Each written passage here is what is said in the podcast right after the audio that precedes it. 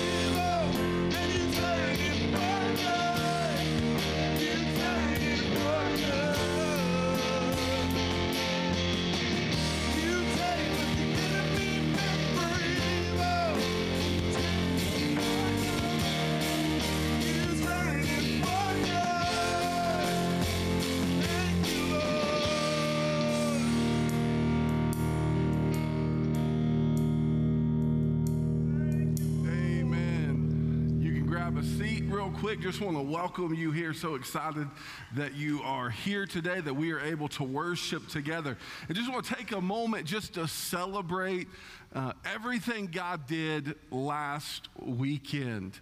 And so we had a fantastic weekend. Starting off on Saturday, uh, we challenged you, church, that we wanted to r- get together 3,000 packaged eggs to give out. And the day of Saturday, we had just at 6,000 eggs that we were able to give out. So it absolutely crushed it. But even more important than just passing out eggs, we, we had um, over 300 kids at the Easter egg event. And so close to 500 total, including adults. And so just a fantastic weekend. And then we were able to have conversations with folks. And then Miss Beth shared the gospel and shared the resurrection story with all the kids. And uh, so we were able to share the gospel loudly there at the event. So I just want to praise Jesus for that. Then as well, Sunday, we had a fantastic day as we gathered together for sunrise. And then great time of breakfast. So thank you to everybody that, that cooked, and as well everybody that volunteered on Saturday, and then just a fantastic time of worship on Sunday. So here's what I want to challenge you to do. I know it's kind of rainy outside, it's kind of gross. Um, but we gather together today, and I hope we have the same excitement and anticipation for today as we did last Sunday. Because here's the reality, church the same Jesus that we worshiped last week as resurrected and King of Kings and Lord of Lords is the same risen Jesus we worship today. He has not changed because of seven days. He is the same risen King. And so let's worship him as such. Let's pray. Father God, would you be big today? God, help us to worship you with everything that we have and everything that we are. You're worthy of every ounce of worship. And so move in our midst today, and we'll give you all the praise, honor, and glory. And we pray all this in Christ's name. Amen. Let's stand back up and worship.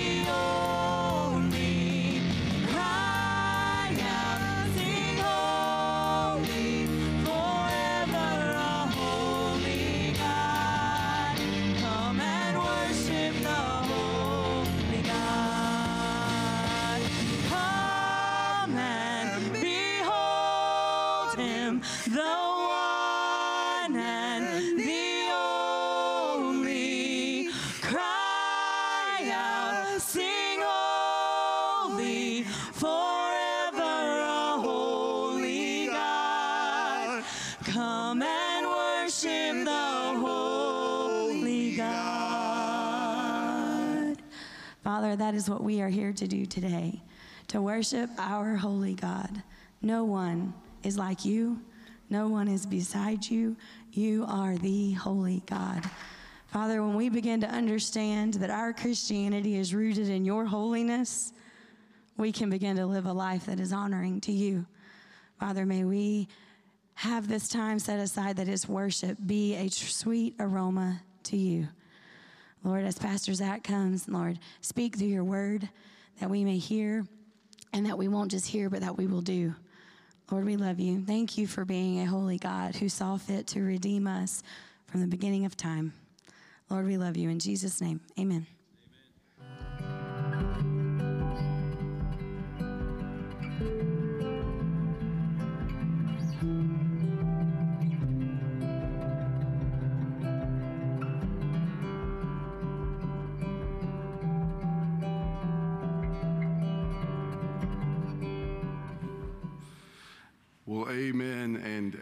Thank you, Quez and the band, for leading us in worship this morning. As we start this new series, we're continuing the theme of Easter. And to be talking about the implications of Easter. That if we're honest, it's easy to think of Easter morning and the what we celebrated last week in the Easter story as kind of just a, a good ending to the Jesus narrative.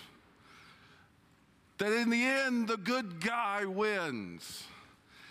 That the bad guys, they may have put him to death, but through some means of literary and poetic justice, Jesus is resurrected from the grave and wins in the end.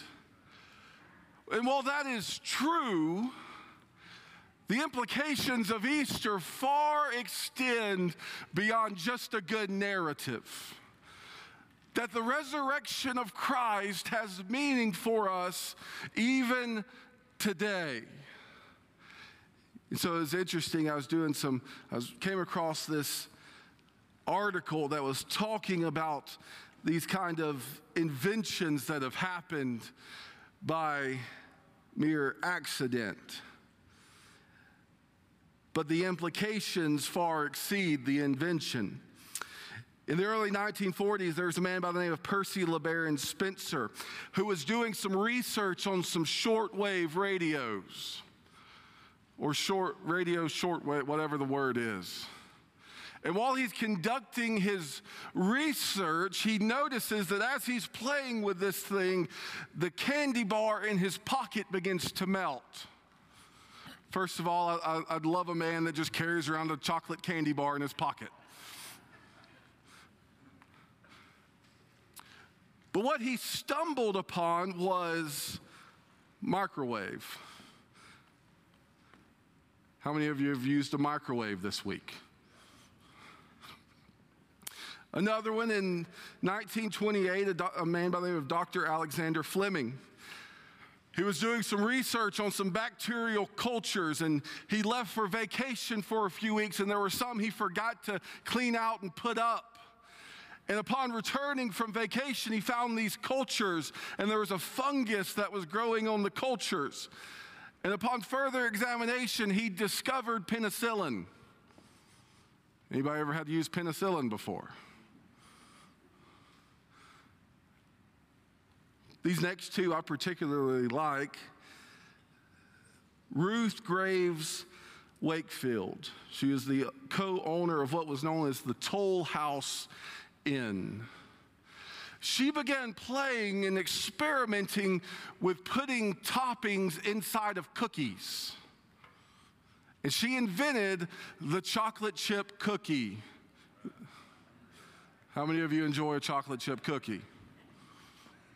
In 1904 at the World's Fair, they, they came, there was an issue that one of the ice cream vendors, he was running out of spoons and cups. Well, thankfully, the vendor next to him by the name of Ernest Hamwi was operating a waffle stand and quickly began to notice that the ice cream guy was running out of cups and spoons.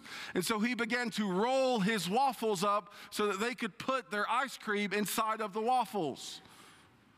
Thus became the waffle cone. Anybody ever eaten a waffle cone before? So while these things take place in a moment in history, there were implications well beyond just that particular moment in history, and the same is true of the resurrection. But make no mistake about it, all of these things were pure accidents. The resurrection was no accident. But it carries implications even into today. And so I'm just going to give you the big picture for this three week series that we're doing, talking about the implications of the resurrection. And it's this the resurrection is more than just a good ending to the Jesus narrative, but has significant implications for our lives today. It's more than just a good ending.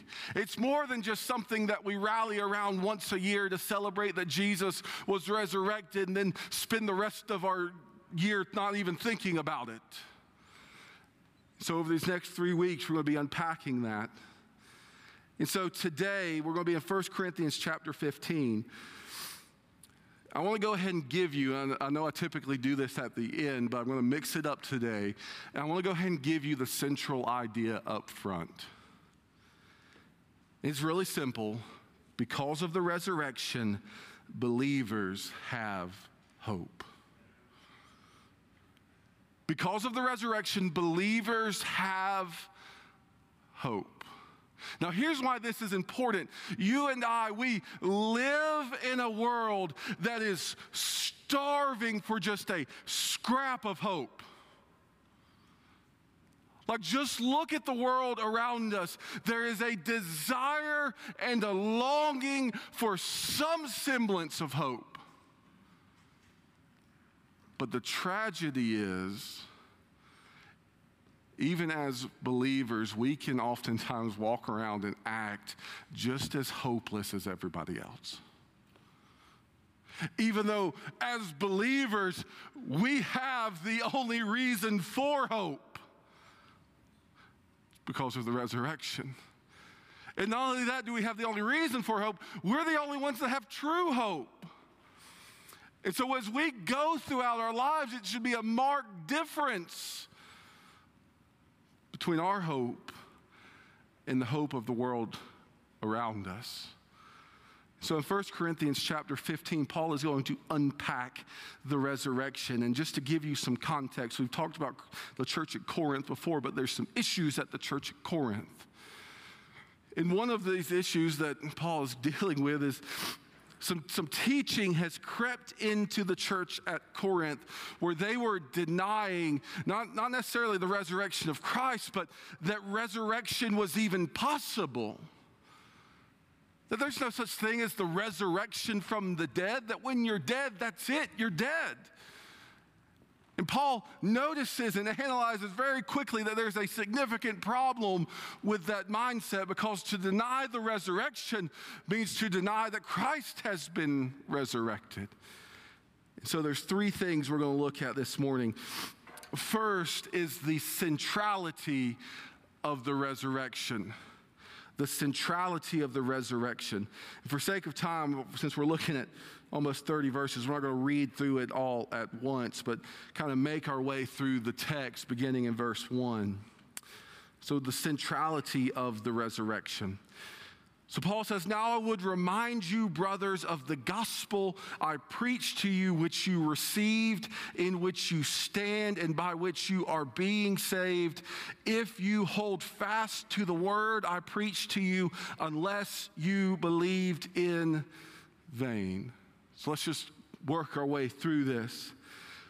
So, Paul from the outset says, I want to remind you of the gospel that I preached to you.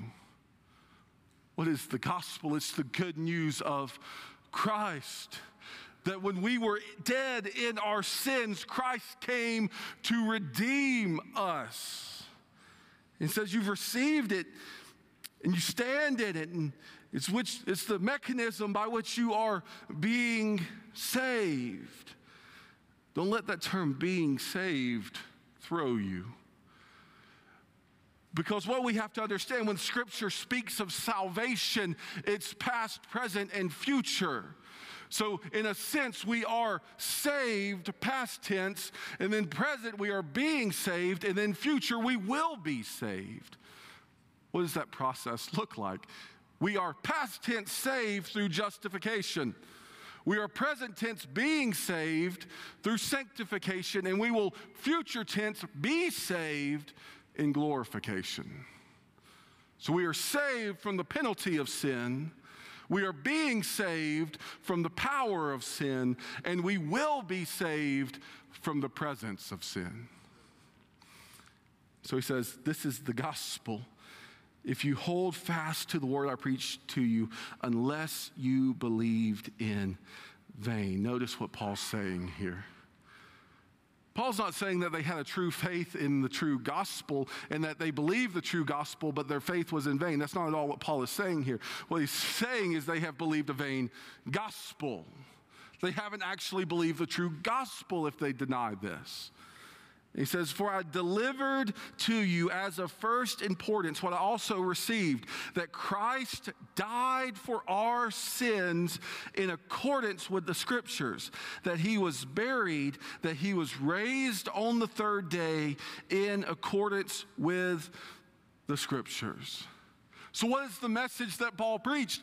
First and foremost, that he came for our sins, that he died for those sins. That's the message that Paul preached. Well, that, that he was buried. But then notice that glorious truth that he was raised on the third day in accordance with the scriptures.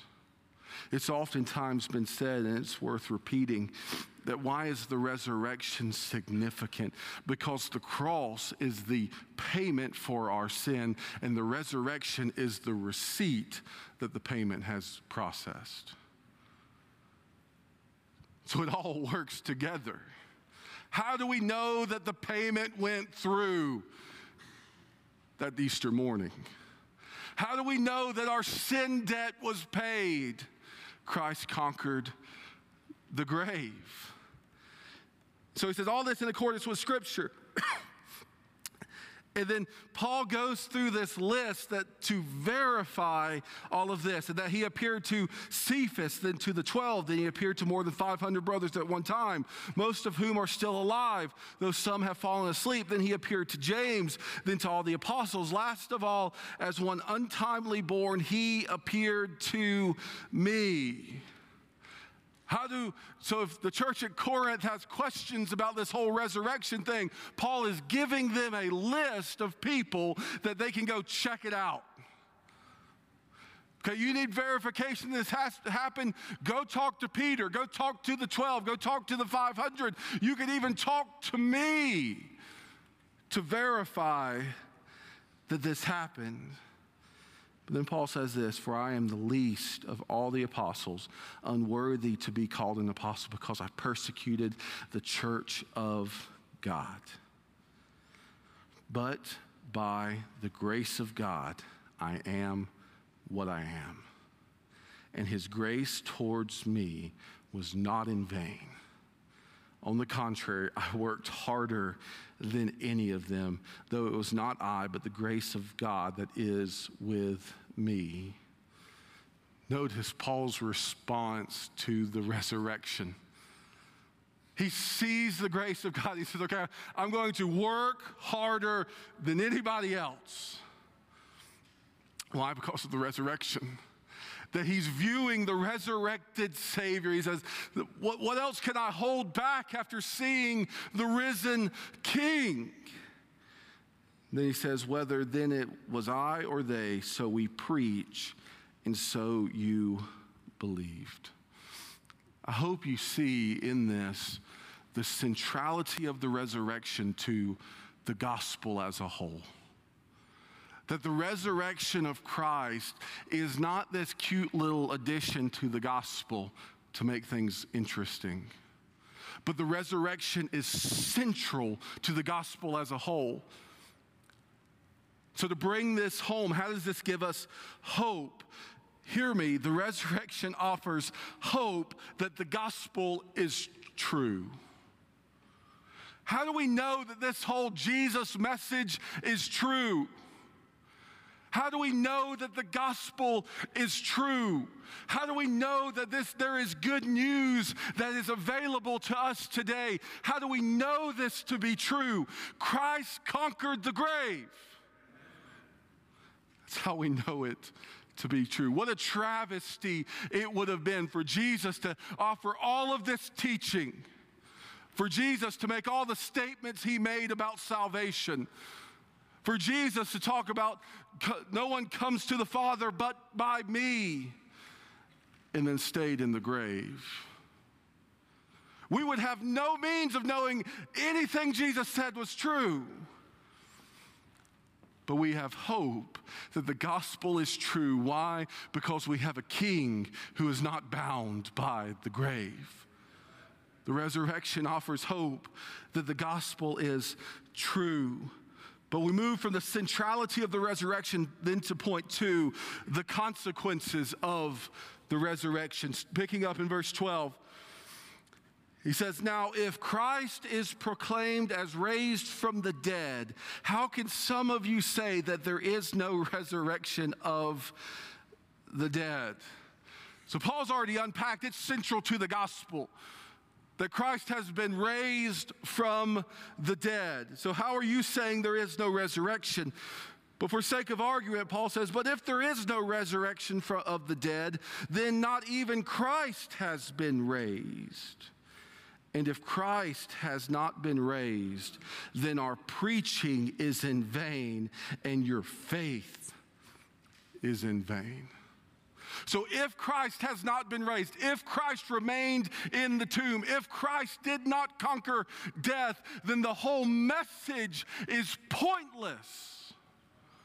It's meaningless.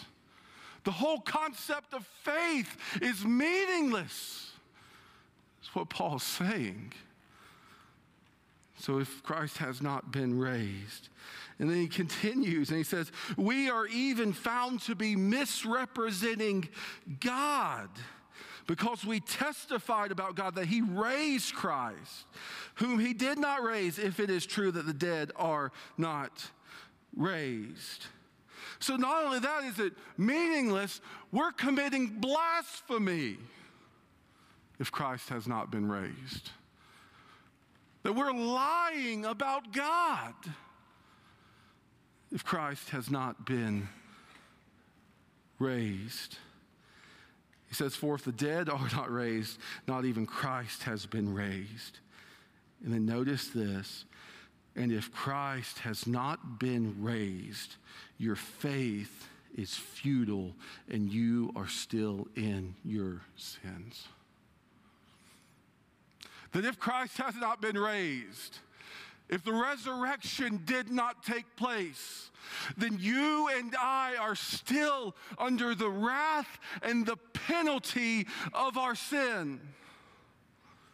If Christ has not been raised, not only that, then those who have fallen asleep in Christ have perished. Not only are we still in our sin, but there is no hope for what comes next. That if Christ has not been raised, then those friends, family members, and loved ones who have gone on before us, they're just gone. They've perished. There's no hope. And then notice this last phrase if in Christ we have hope in this life only, we are of all people most to be pitied. Just feel the weight of that sentence. Paul says if we have hope in this life only, of all people, we should be pitied. For this short, momentary life that we've been given, this short span that we have on this earth, if this is it, we should be pitied. So I'll be honest with you, church, as a pastor, I've preached a lot of funerals. And I've preached funerals of folks that, just to be honest, I would never assert to know someone's salvation, but there's been funerals I've walked into and preached that I'm sitting there going, it would have had to have been a bedtime miracle for this person to go to heaven. And you talk about walking into a room where there is not a sliver of hope. But then I've also done some funerals for some saints who have entered into glory. And yes, there is sadness in that moment, there is still grieving in that moment. But you talk about the room just being filled with the aroma of hope that I'm not worried about putting this person in the ground because I'm going to see them again. That's hope. But notice what Paul's saying that this short, momentary life, if Christ has not been raised, then these, these 50, 60, 70, 80 years on this earth that we get, it's meaningless. It's pointless. And we should be pitied. That every trial we go through, every dark night we go through, every temptation that we go through, every heartache and heartbreak, every tear that we've cried, if this is it, it's pointless if Christ has not been raised. So the resurrection gives us hope of a reconciled relationship of a reconciled relationship. Because going back to what Paul has said, that if Christ has not been raised, then our faith is futile and we are still in our sins. We have hope for nothing after this if Christ has not been raised. But since Christ has been raised, our faith is not futile.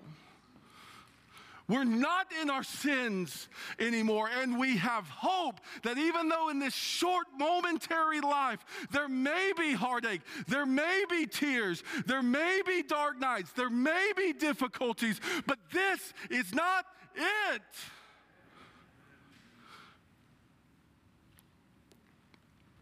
Because Christ has been raised. So we move from the centrality and the consequences of the resurrection, where the resurrection offers hope that the gospel is true, but the consequences offers hope of a reconciled relationship. But then, point three, we see the conqueror of the resurrection. I love, I love what Paul does in verse 20. Because it's almost like if we, are not going to read through it, this is going to be the last paragraph we read.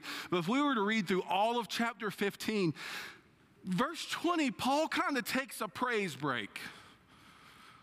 He's got this argument that's going where he's talking about if the resurrection wasn't true, if the resurrection didn't happen, here's what's going to, and he's going to pick that up towards the end of chapter 15. But right here in chapter 20, so Paul's got to stop for just a moment. And notice what he says, but in fact, Christ has been raised from the dead, the first fruits of those who have fallen asleep. It's like he just can't take it any longer. All this talk of Christ not being resurrected, Paul goes, I want you to know as a matter of fact, he has been resurrected and he's the first fruits of those who have fallen asleep. That you may have lost loved ones, you may have lost family members, but he's the first fruits of those. There's hope.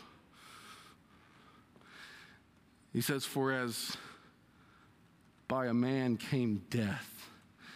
By a man has, all, has come also the resurrection of the dead. For as in Adam all die, so also in Christ shall all be made alive. That the first Adam, going all the way back to the book of Genesis, sinned. And through Adam's sin, death came into the world. But the last Adam, Jesus made resurrection a reality. That through the first Adam, sin entered in. Through the last Adam, the payment for sin has come. So Paul is giving the distinction here he says, but each in his own order, Christ the first fruits, then at his coming, those who belong to Christ. Then comes the end when he delivers the kingdom to God the Father after destroying every rule and every authority and power. For he must reign until he has put all his enemies under his feet. Notice that Jesus is the king. And Paul's message is very simple here that he's going to turn the king back to God, the kingdom back to God the Father. But what must take place before it's turned back to God the Father? After destroying every rule and every authority and power, for he must reign until he has put all his enemies under his feet. Paul is quoting Psalm 110 here destroying every rule and every authority and power, for he must reign. Make no mistake about it, church, Jesus is not waiting to start his reign. He is actively King of Kings and Lord of Lords right now. So he must reign until, I love the imagery that's here, until all of his enemies are put under his feet. Just think about the imagery here that the king seated upon his throne and every enemy of the gospel, everyone that may persecute Christians. What does it mean? None of it's meaningless. None of it's pointless. And let's just bring this personal. I want you to hear me this morning that every single trial you've gone through in life, every single temptation, every single heartache, heartbreak, tear that you've cried, every single disappointment, all of it will one day find its rightful place as the footstool of the King of Kings that should give us hope that He is the conqueror, that He conquered the grave, that He was not bound in the tomb. And that one day, here's what the hope is. Are you ready? One day, the resurrection offers hope that Jesus will overcome. No matter how dark it may get, no matter how bad it may get, Jesus is the king that will overcome. Why? Because he's already conquered the grave. He says, For he must reign until he has put all, in, all his enemies under his feet. The last enemy to be destroyed is death. The, the day is coming when the conquered king will, well, the conquering king will even destroy death. For God has put all things in subjection under his feet. But when it says all things are put in subjection, it is plain that he is accepted who put all things in subjection under him. He's talking about Jesus not being subjected. He says, when all things are subjected to him, then the Son himself will also be subjected to him who put all things in subjection under him. In this last phrase, that God may be all in all. That when all this takes place, God will be fully seen and recognized for who He is. That those who profess Christ will see God to be all in all. Those who reject Christ will see God to be all in all. As the band comes back to the stage and we prepare to close.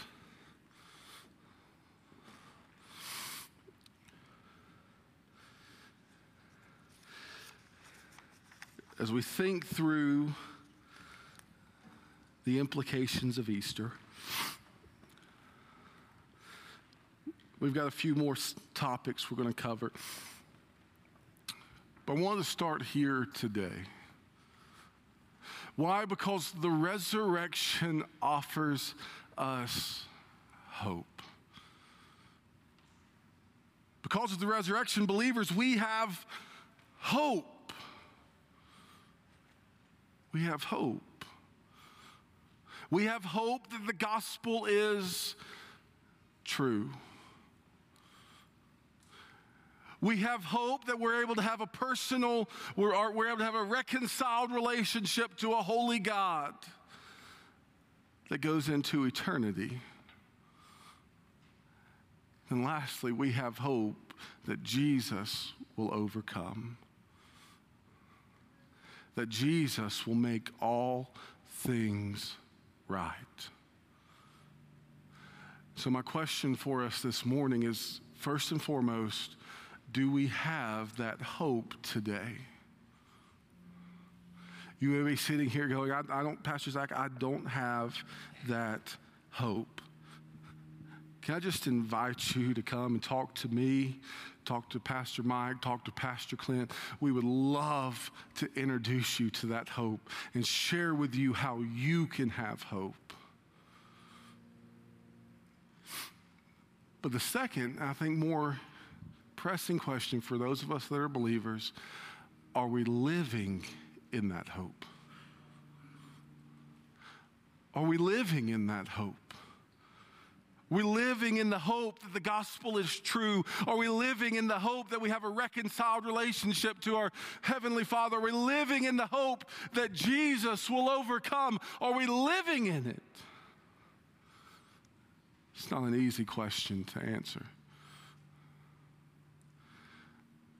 But we have that hope if we will just simply look to it. If we'll just simply lift our eyes to the risen King, we can live and walk in that hope today. So I just want to invite you, if you need to come pray, this altar is open. If you need somebody to pray with me, Pastor Mike, Pastor Clint will be standing off to the side. But let's live in that hope. That we don't live as people who don't have hope. We don't live as people that should be pitied. Because Christ conquered the grave, we have hope. So let's live that way. Let's pray. Father God, we love you. We praise you. God, we pray now we would examine our hope. Is our hope in you, or is our hope in something else? Is our hope in the risen King, or is it in something else? Do we even have hope today? So, God, would you take these truths and drill them deep into our hearts? And God will give you all the praise, honor, and glory. We pray all this in Christ's name. Amen. Let's stand and respond today.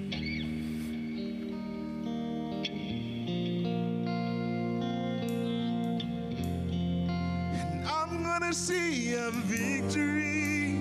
I'm gonna see a victory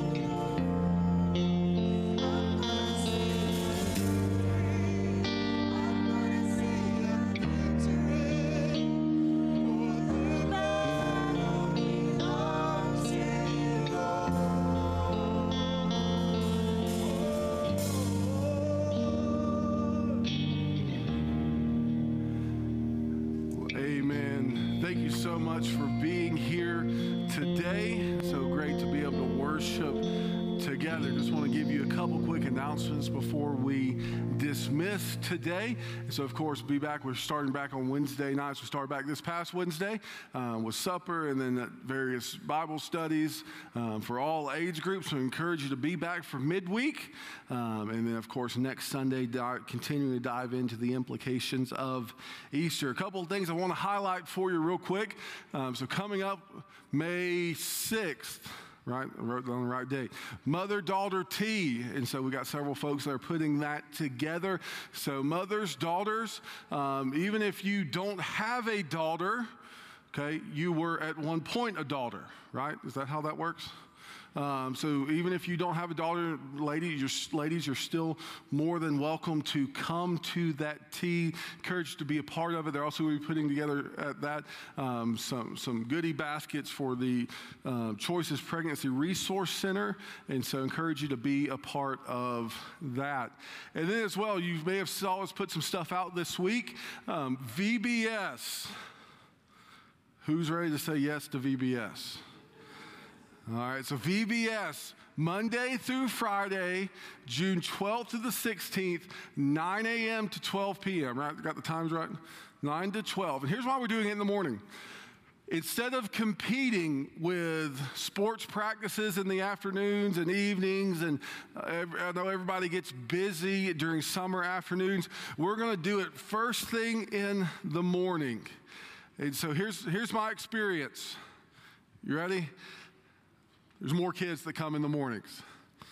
Okay, and so we want to be as effective as we can in discipling our children, but also reaching out to the community and being able to serve our community through VBS and having the opportunity to share the gospel. And so that's what VBS is going to be looking like this year. If you're interested in volunteering, um, you can see Mike, and he'll get you plugged in.